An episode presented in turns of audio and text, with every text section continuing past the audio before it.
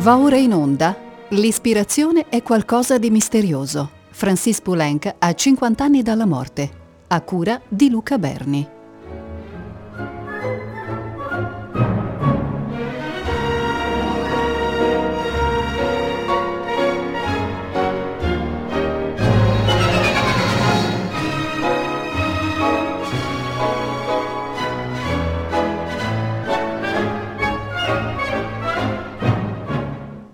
Un saluto agli ascoltatori di Rete Toscana Classica e benvenuti alla quarta trasmissione dell'Ispirazione è qualcosa di misterioso, Francis Poulenc a 50 anni dalla morte. Oggi ascoltiamo delle composizioni di Poulenc scritte tra il 1936 e il 1937, da Litanie à la Vierge noire alla Messa in Sol Maggiore, e iniziamo proprio citando una frase di Francis Poulenc che dice: «Penso di aver messo quanto di meglio e più personale di me stesso nella mia musica per coro. Se qualcuno si interesserà ancora fra 50 anni a me, sarà piuttosto per la musica corale che per quella per pianoforte». Questo è uno dei giudizi sempre molto critici e molto obiettivi da parte di Poulenc della propria musica. Ne citeremo anche altri successivamente, quando in certi momenti di depressione proprio, di vera e propria depressione, il nostro compositore avrebbe buttato via volentieri gran parte del suo prolifico catalogo. Un esempio piuttosto interessante è la fine che fa il suo quartetto d'archi, che una volta composto ed eseguito in prova dal Quatuor Capé finì in un cassonetto nella strada sottostante perché il compositore ne era completamente insoddisfatto. Les Sept Chansons per coro solo, su testi di Guillaume Apollinaire e di Paul Éluard, furono composte tra marzo e aprile del 1936 e furono presentate lo stesso anno alla Salle Gaveau dagli Chanteurs de Lyon, un coro cui Poulenc era molto legato. È un'opera che unisce la grazia e lo charme, il lirismo sembra proprio scorgare come da una sorgente, si passa all'innocenza della Blanche Neige, alla malinconia penetrante della seconda chanson, À peine défigurée, all'éclat di Tous les Trois, alla tenerezza di Belle ressemblante, alla squisitezza quasi naturale di Marie, brano che ricorda la moglie di Guillaume Apollinaire, Marie Laurencin. L'altero lirismo di Luir sono esempi che testimoniano una grande nobiltà di scrittura da parte di Poulenc e lo pongono come erede dei polifonisti del Rinascimento. E su tutto brilla poi la sua intuizione poetica. E grazie alle risorse della polifonia, il peso esatto delle parole e la loro risonanza interiore sono ben messi in evidenza. La notte innevata del primo numero della Blanche Neige evoca l'occupazione nazista e le ultime battute di À peine défigurée non possono non richiamare il clima dello stato d'animo di Poulenc alla notizia della tragica morte dell'amico compositore Pierre-Octave Ferroud. Da Les Sept Chansons, su testi di Guillaume Apollinaire e Paul Éluard, ascoltiamo la Blanche Neige, Belle Ressemblante, Marie, Luir, ne sono interpreti il coro della radio svedese con il suo direttore Peter Dijkstra.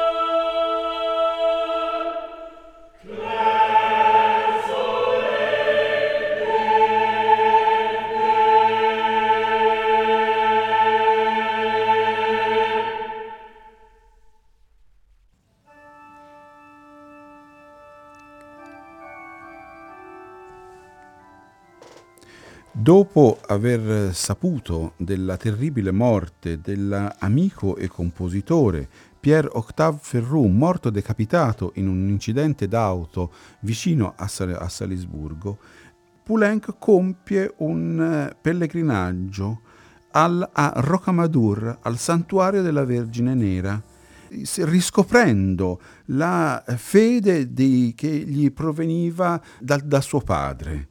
Trovandosi davanti alla Madonna Nera di Rocamadour, il compositore si trova davanti a una rivelazione spirituale che influenzerà lungamente la sua musica. Le Litanie della Vierge Noire sono la prima grande composizione per coro femminile o coro di bambini accompagnata dall'organo, che apre un capitolo importante, quello della musica sacra nella parabola compositiva del nostro compositore. Le Litanie della Vierge Noire furono scritte in 7 giorni a Auxerre tra il 22 e il 29 di agosto, e Poulenc negli entretieni con Claude Rostand così rievoca quel pellegrinaggio doloroso a Notre-Dame de Rocamadour, chiesa situata nelle montagne del sud-ovest della Francia, dove è conservata una statua lignea della Vergine che lo ha proprio riportato alla fede della gioventù. Una modesta cappella costruita a metà nella roccia, dove è conservata una immagine miracolosa della Vergine scolpita da Saint Amadour, il piccolo Zaccheo del Vangelo che dovette salire su un albero per poter vedere Cristo.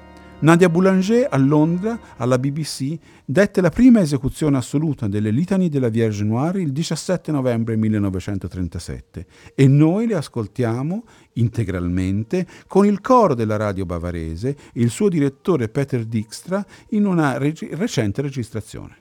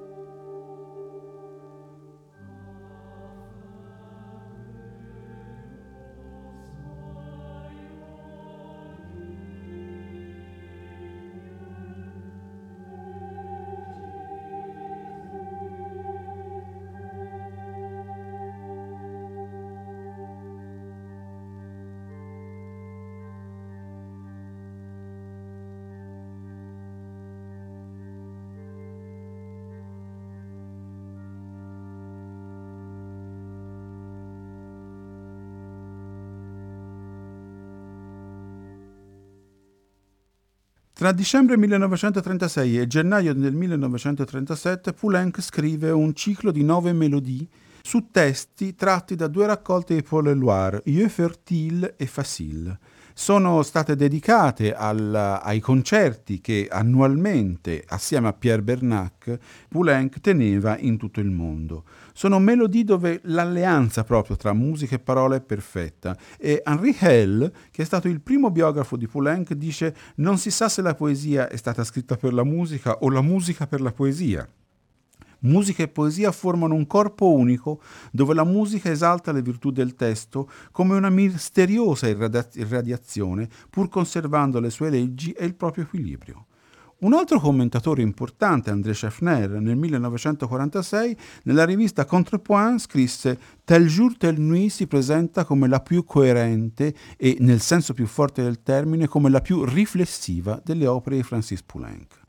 Ne facciamo un ascolto antologico. Ascoltiamo Bonjournée, la prima, la quarta, Un roulotte couvert en tuile, la settima, Je n'ai envie que de t'aimer, e la ottava, Figure de force, Brûlant et Farouche, la nona, Nous avons fait la nuit, con Pierre Bernac baritono e Francis Poulenc al pianoforte. Bonne journée,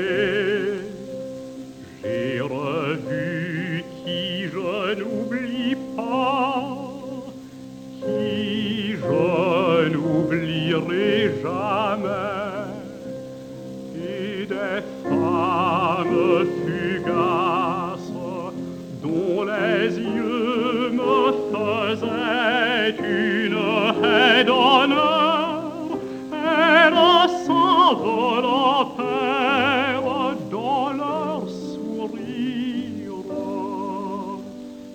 Bonne journée, j'ai vu mes amis sans souci. Les hommes ne pesaient pas lourd. Un qui passait, son ombre changée en souris, fuyait dans le ruisseau. Le ciel très grand, le beau regard des gens privés de tout, plage distante où personne n'aborde.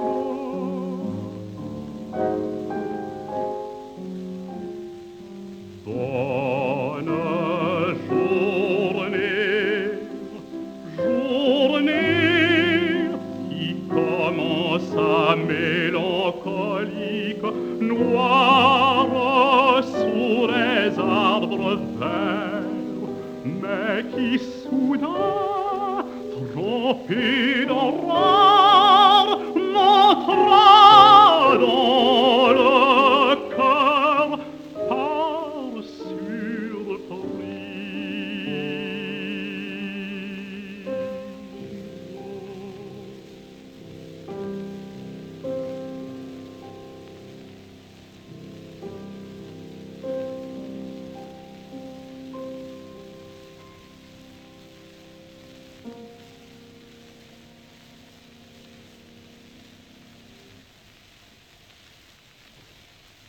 Une roulotte ouverte en tuile, le cheval mort, un enfant maître, pensant le front bleu de haine, à deux seins s'abattant sur lui comme de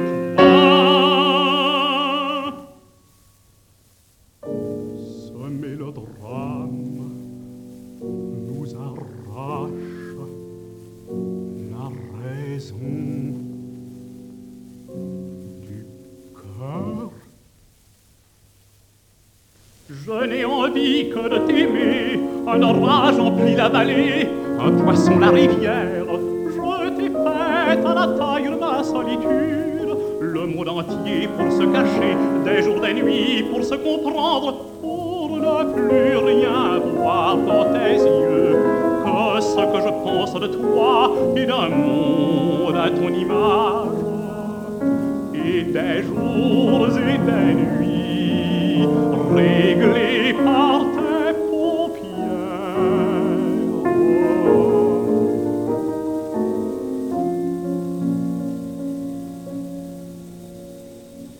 Figure de force brûlante et farouche, cheveux noirs, couleur coule vers le sud, aux nuits corrompues, englouties, étoiles impures, dans un lit jamais partagé. Ô veine des tempes, comme au bout des seins, la vie se refuse, les yeux nuls ne peut les crever, boire leur éclat ni leur larme, le sang au-dessus d'eux triomphe pour lui seul.